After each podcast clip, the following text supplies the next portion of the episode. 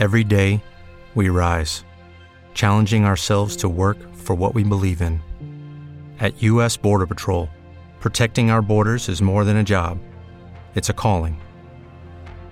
Agents answer the call, working together to keep our country and communities safe. If you're ready for a new mission, join U.S. Border Patrol and go beyond. Learn more at cbp.gov/careers.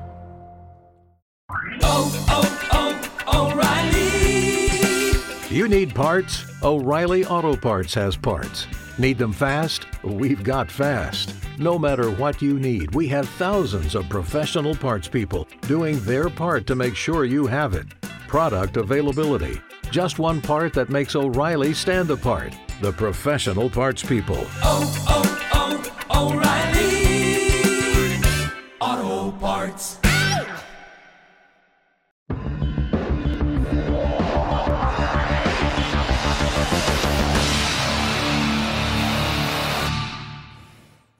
Cari amici di Visione TV, benvenuti ad un nostro nuovo appuntamento. È tornato a trovarci negli studi di Visione eh, TV il dottor Antonino Pugliese. Grazie dottore per essere con noi. Di nulla.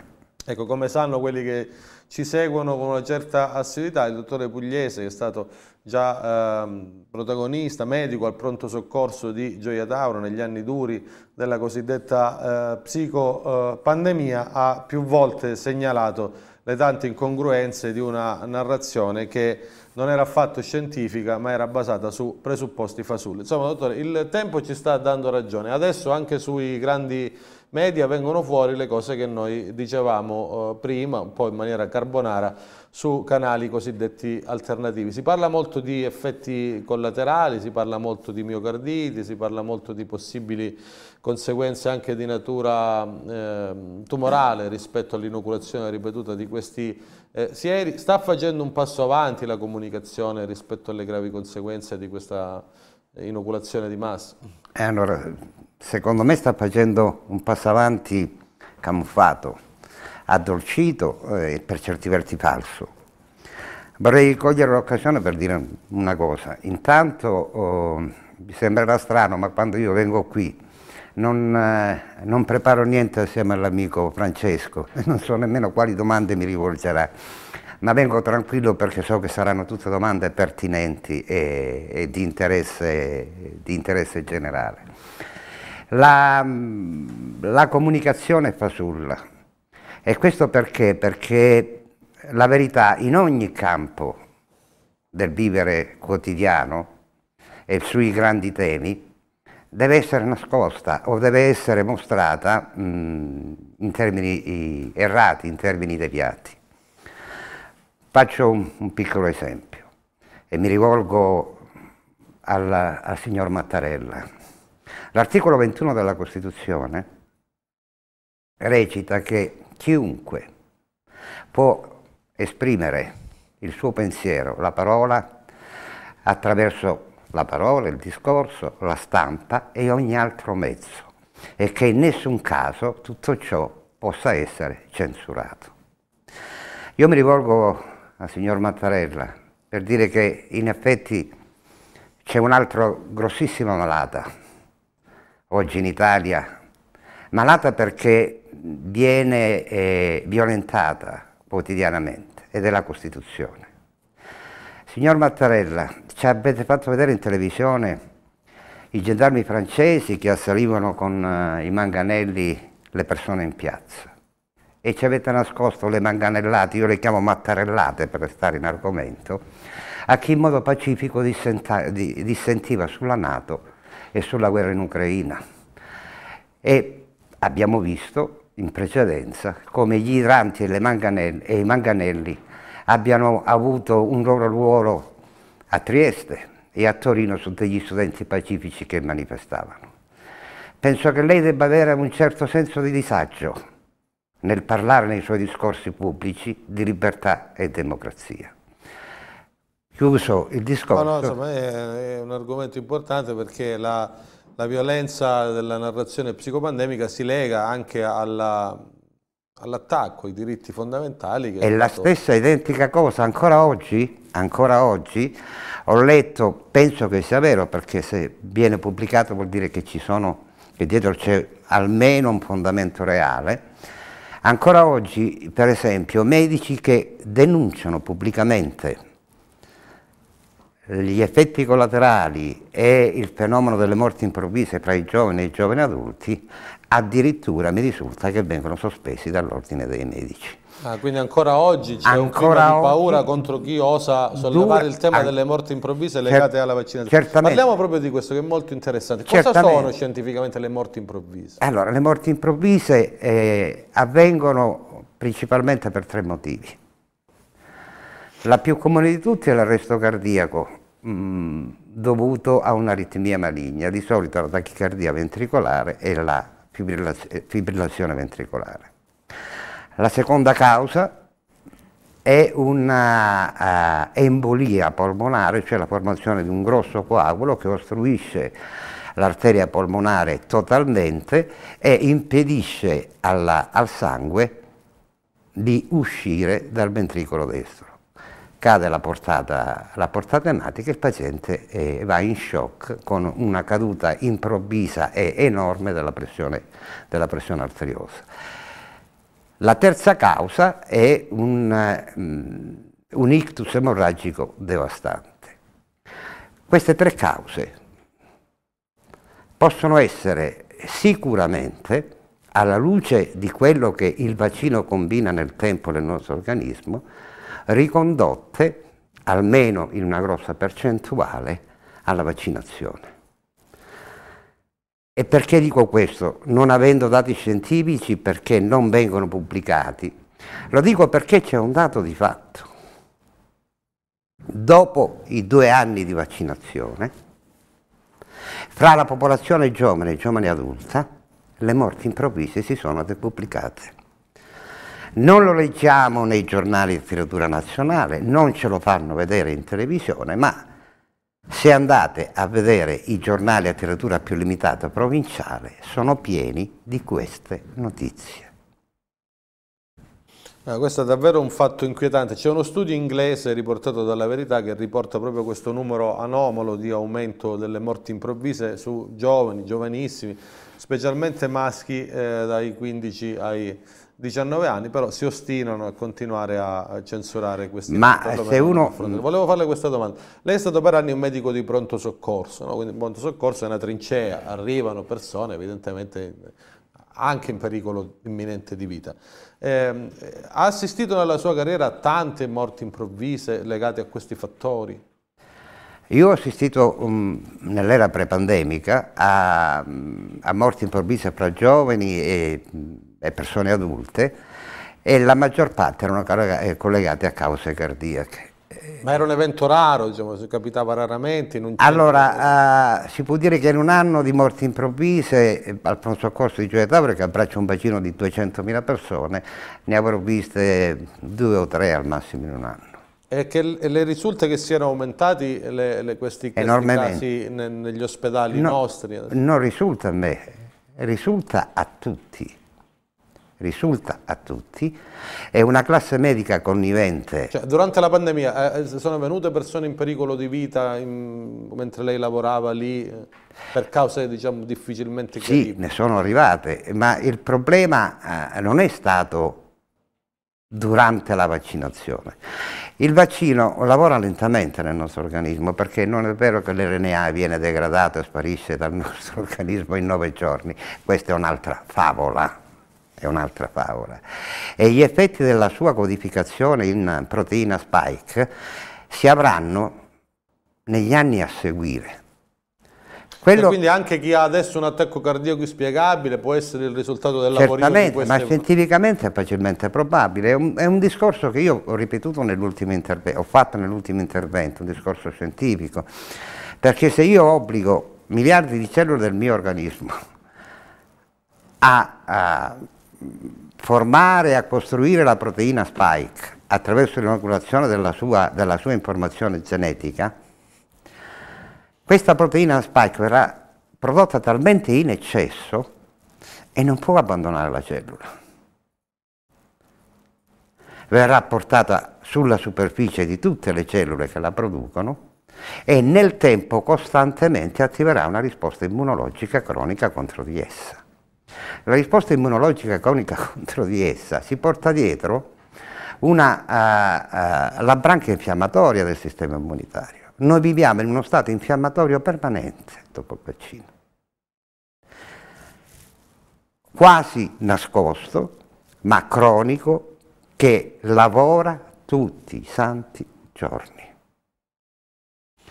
E allora le morti improvvise nei giovani facilmente, sono facilmente spiegabili perché, fra le altre cose, la Pfizer, la Pfizer stessa è stata costretta a inserire nel suo bugiardino alla voce effetti collaterali dove prima non esisteva, non poteva esistere perché non hanno fatto la sperimentazione, non hanno osservato per un tempo adeguato di tempo le persone giovani a cui inoculavano il vaccino, non poteva esistere, l'hanno dovuto inserire dopo.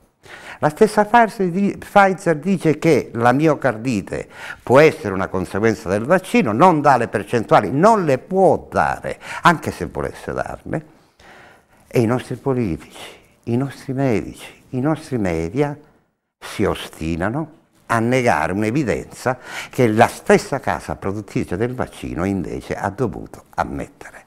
Siamo all'esaltazione, l'esaltazione dell'ipocrisia. Eh, a proposito di giovani eh, e giovanissimi... Ieri... Ah, comunque stavo spiegando Prego. il motivo. Perché succede nei giovani e nei giovani adulti? Evidentemente, evidentemente, sono molto esposti al fatto che questo vaccino ha un tropismo, cioè una predilezione particolare nei giovani e nei giovani adulti per il tessuto cardiaco.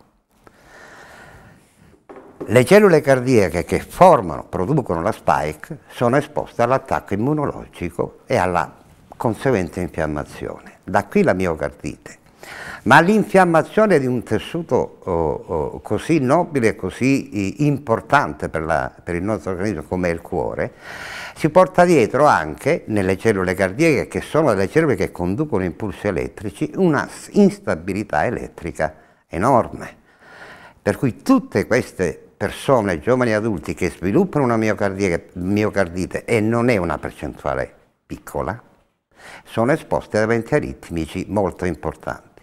Le morti improvvise in questi giovani e giovani adulti, negli atleti soprattutto, sono dovute a una morte aritmica conseguente alla miocardite che la miocardite lo Ma spiegato. può anche non dare sintomi, cioè uno può sviluppare una miocardite senza saperlo. Può anche non dare sintomi, la miocardite è una malattia particolare, l'ho detto. Cioè lei ne ha viste tante nella sua vita? Ne ho viste parecchie. Un... Ed è facile riconoscerlo? Non no, non è facile, soprattutto quando, quando mancano i sintomi dell'insufficienza cardiaca, perché la miocardite può avere destini diversi, può essere cronica, può guarire spontaneamente, aiutata dai farmaci antinfiammatori, ma può evolvere nella insufficienza cardiaca irreversibile fino a, ad avere bisogno per il paziente di un trapianto cardiaco.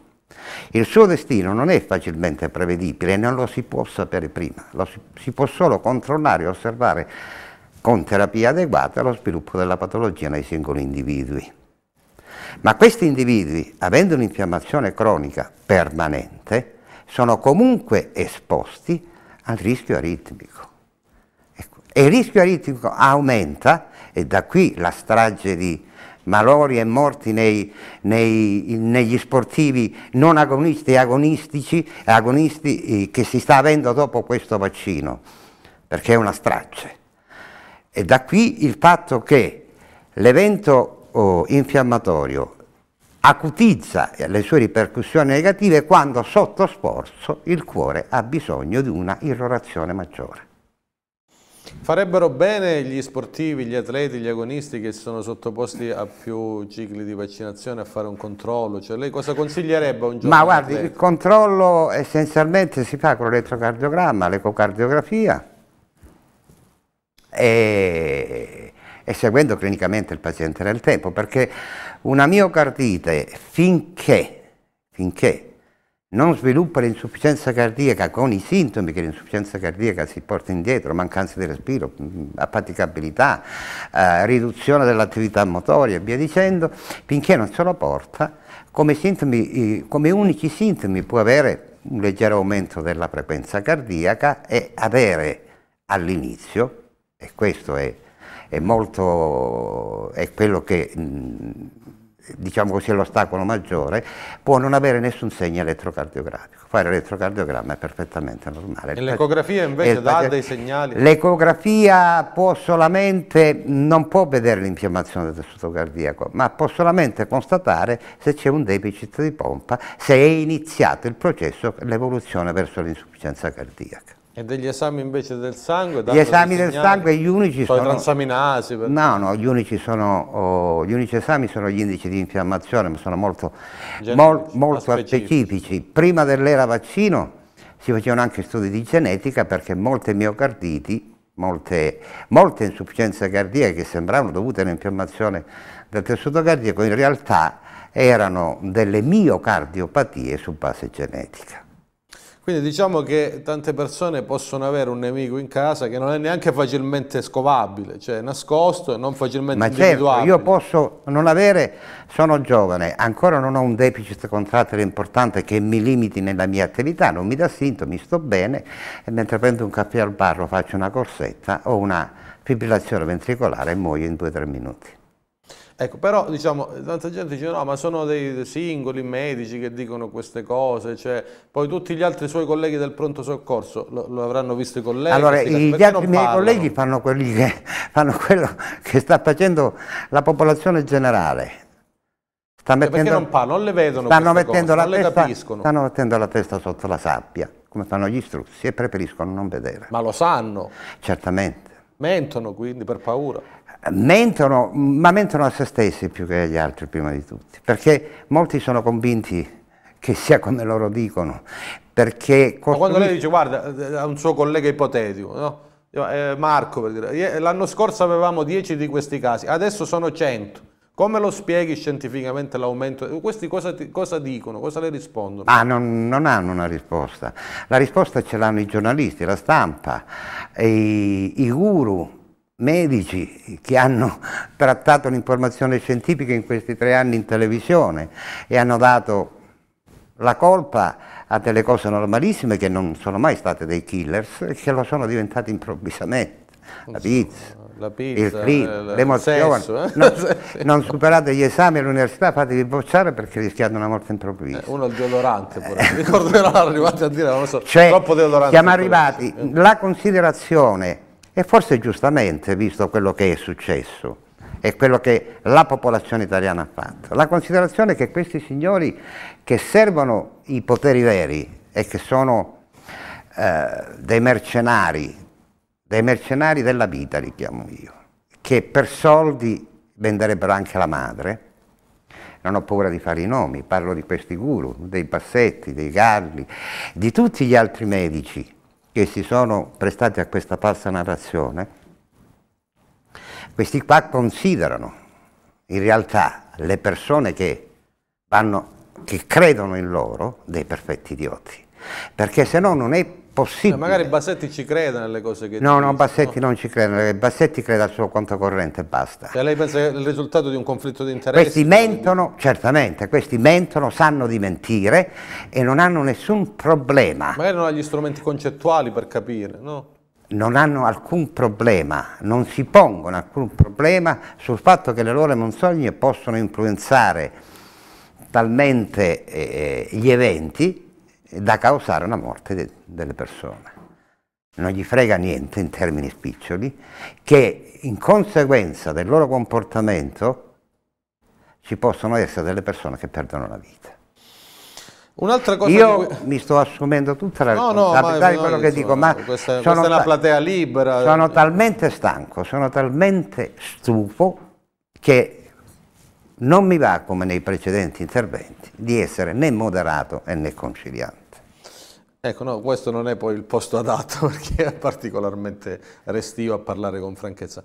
Ehm, si, si, è aperta anche un'altra questione che riguarda i neonati, perché l'AIFA uh, oscurava, ha ricordato la verità, i dati riguardanti gli effetti avversi di neonati allattati al seno da madri appena Non, so, non solo i neonati. È possibile questo? Anche, cioè, il, la... Concettualmente sì, le spiego subito perché. Tenete conto che nei primi sei mesi di vita il sistema immunitario del bambino non funziona. Viene essenzialmente protetto, protetto dagli anticorpi che la mamma trasmette durante la gestazione attraverso il circolo placentare, dopo la nascita attraverso l'allattamento al seno. Gli anticorpi sono delle proteine, la spike è una proteina. E allora se io ho subito quattro violazioni, cioè quattro dosi di vaccino, di questo vaccino, e, le mie, e, e miliardi delle mie cellule si mettono a formare la spike in modo cronico e vengono in modo cronico attaccate dal sistema immunitario che uccide molte di queste cellule, la spike viene liberata nel sangue e attraverso il sangue passa nel latte. Questo è possibilissimo. La una proteina.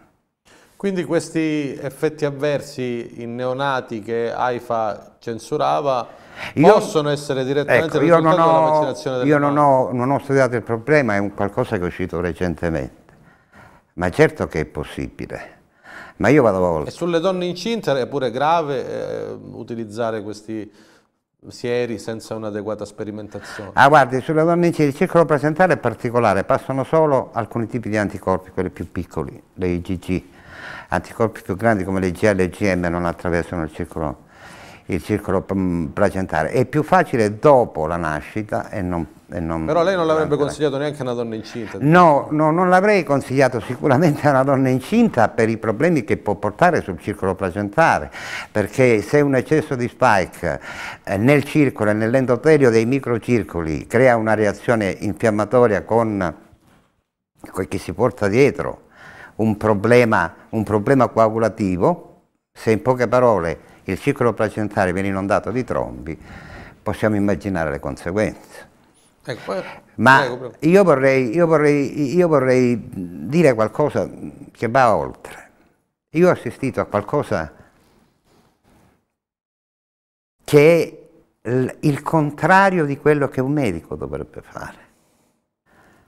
Ho assistito, ho sentito primari di pediatria il responsabile, il presidente dell'Associazione dei Pediatri Italiani consigliare la vaccinazione nei bambini anche al di sotto dei sei anni, sapendo, sapendo, anzi non avendo in mano nessun dato sulla sicurezza di quello che si va a inoculare in quella fascia di età, stiamo parlando di bambini.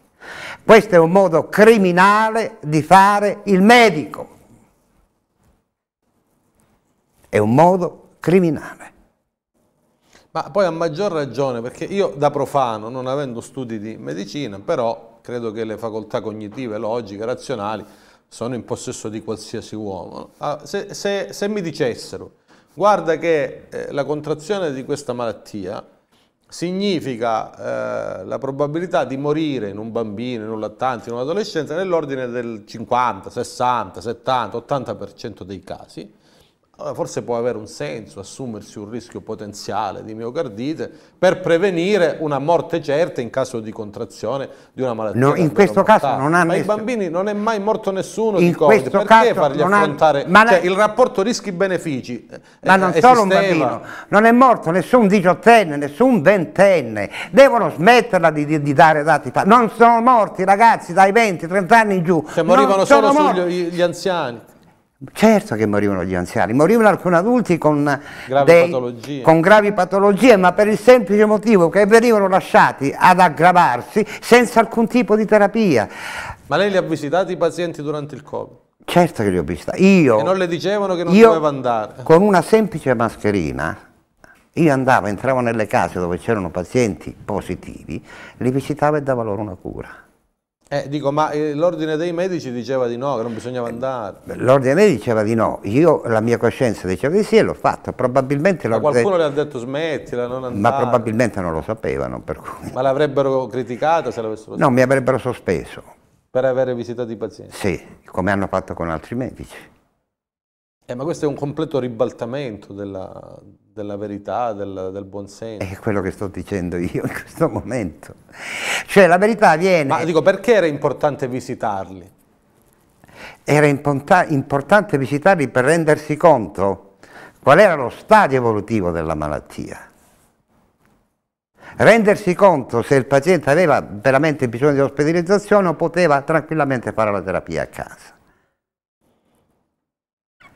E soprattutto visitare quei pazienti che avevano patologie eh, concomitanti perché per esempio per un diabetico in corso di uno stress infettivo la dose di insulina va aumentata.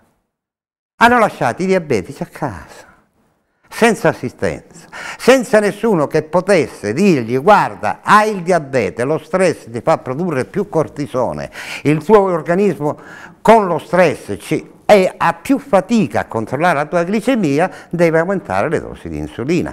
Facciamo 5-10 unità in più, vediamo come va, ricontrolliamo la glicemia, perché l'iperglicemia è, non è altro che cibo per i patogeni, e non parlo dei virus. Parlo di tutti quei patogeni batterici che si sono sovrapposti all'infezione da Covid e hanno dato le polmoniti mortali. Perché quindi no, si potevano salvare tante persone, sono morte per questo tante persone senza sapere. Ma certamente il cardiopatico, il cardiopatico in corso di stress, una, in corso di, una, di uno stress dato da una patologia infettiva, lo stesso aumento termico, lo stesso aumento della temperatura, porta il cuore ad essere in in stato di stress, di fatica a pompare bene, parlo, parlo in modo spicciolo per farmi capire. Per cui in quel momento forse bisognava aggiungere qualcosa o modificare qualcosa. Queste persone non sono state controllate nemmeno da questo punto di vista. Che loro dicevano tachipirina e vigile attesa. Che protocollo è tachipirina e vigile attesa? Eh, non è un protocollo. Non è un protocollo. Tachipirina e vigile attesa è l'attesa in quelle persone che sfortunatamente hanno avuto la cascata infiammatoria, sono arrivati allo stato ultimo della malattia, e, e non è altro che attendere la morte dell'individuo. Ma stiamo scherzando, ma quale malattia? Quale malattia? Viene lasciata evolvere senza essere curata prima. Questo mi devono spiegare. In no, qualsiasi campo della medicina. È come se tu a un paziente che ha un tumore dici, senti, aspettiamo che arriva il corto. Ti do la tachipirina, osserviamo, quando arrivano le metastasi poi fai la terapia.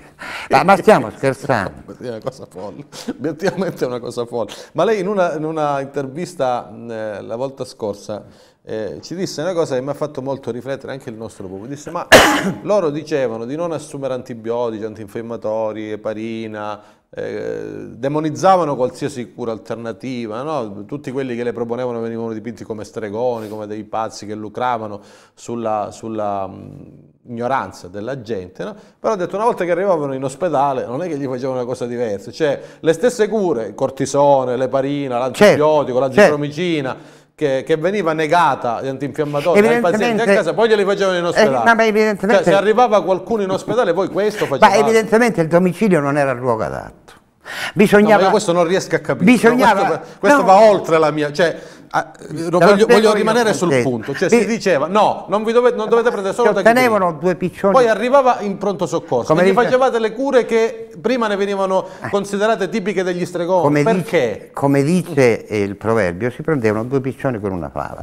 Io ho spiegato nel, nel, nel secondo intervento che sono venuto io che in realtà per introdurre il vaccino e, e terrorizzare la popolazione servivano i morti. Servivano un certo numero di morti.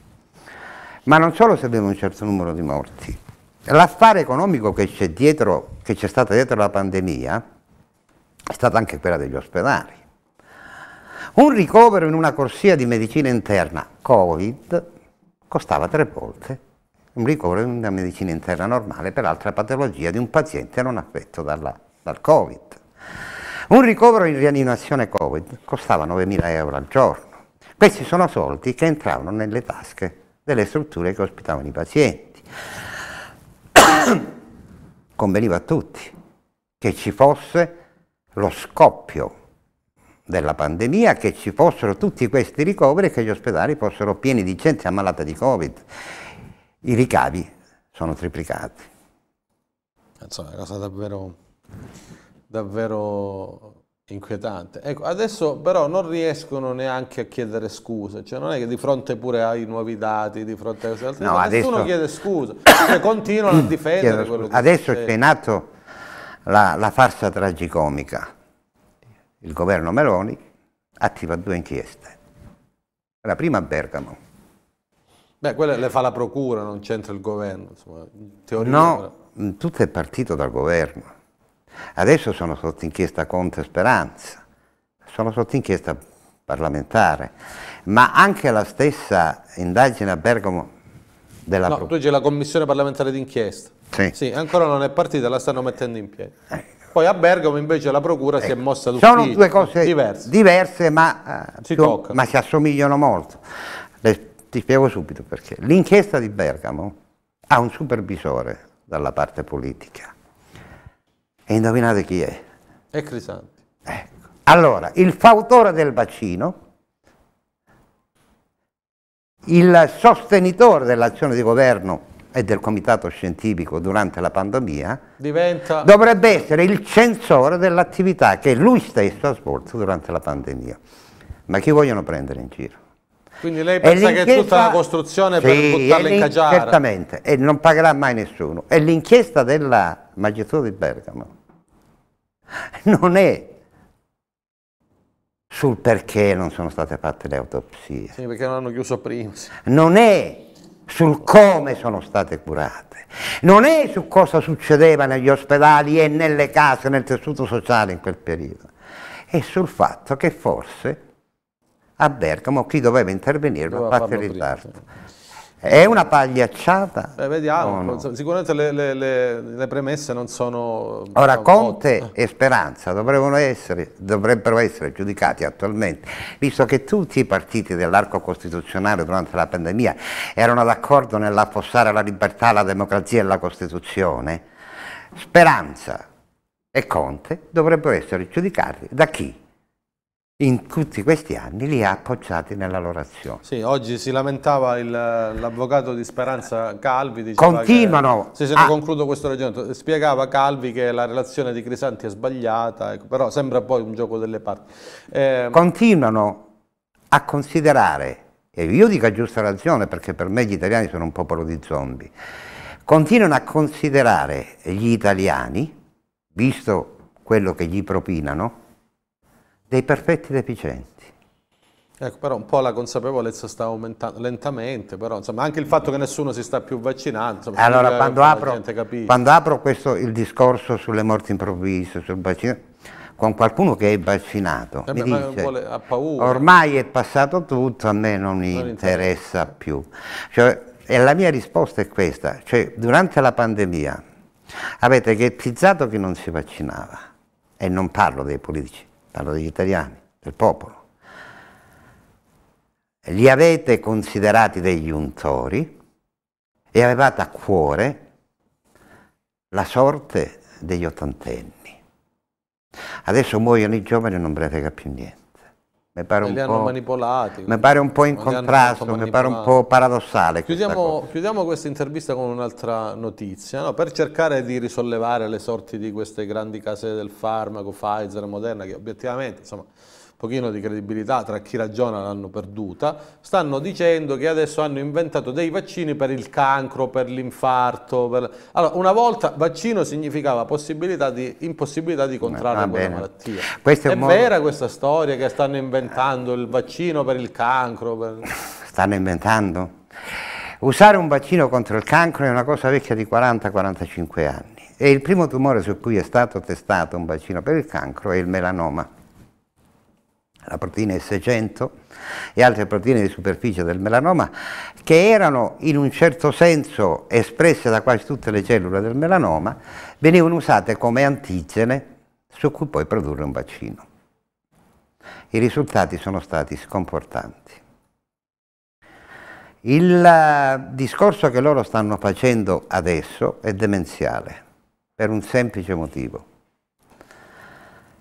Non spiegano che cos'è un tumore alla gente è perché un vaccino al massimo può avere solamente un'attività parziale e in alcuni casi anche negativa sulla, sul proseguo della malattia.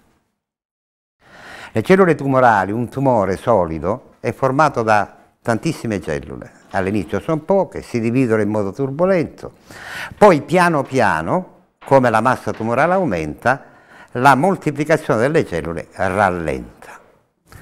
In questo arco di tempo, un anno, due anni, la popolazione tumorale è diventata estremamente eterogenea. Le cellule non sono tutte uguali e non tutte esprimono lo stesso antigene. Chiaro. Più di questo non so che dirvi.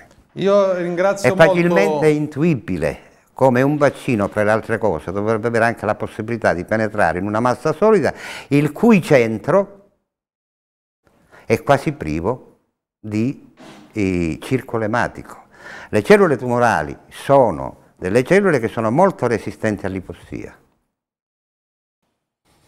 Grazie davvero, ah, ecco, c'è caduto il libro. Grazie davvero al dottore eh, Pugliese per queste importanti informazioni che certamente non troverete eh, diciamo, nei circuiti informativi cosiddetti tradizionali. Grazie ancora e a presto. Di niente.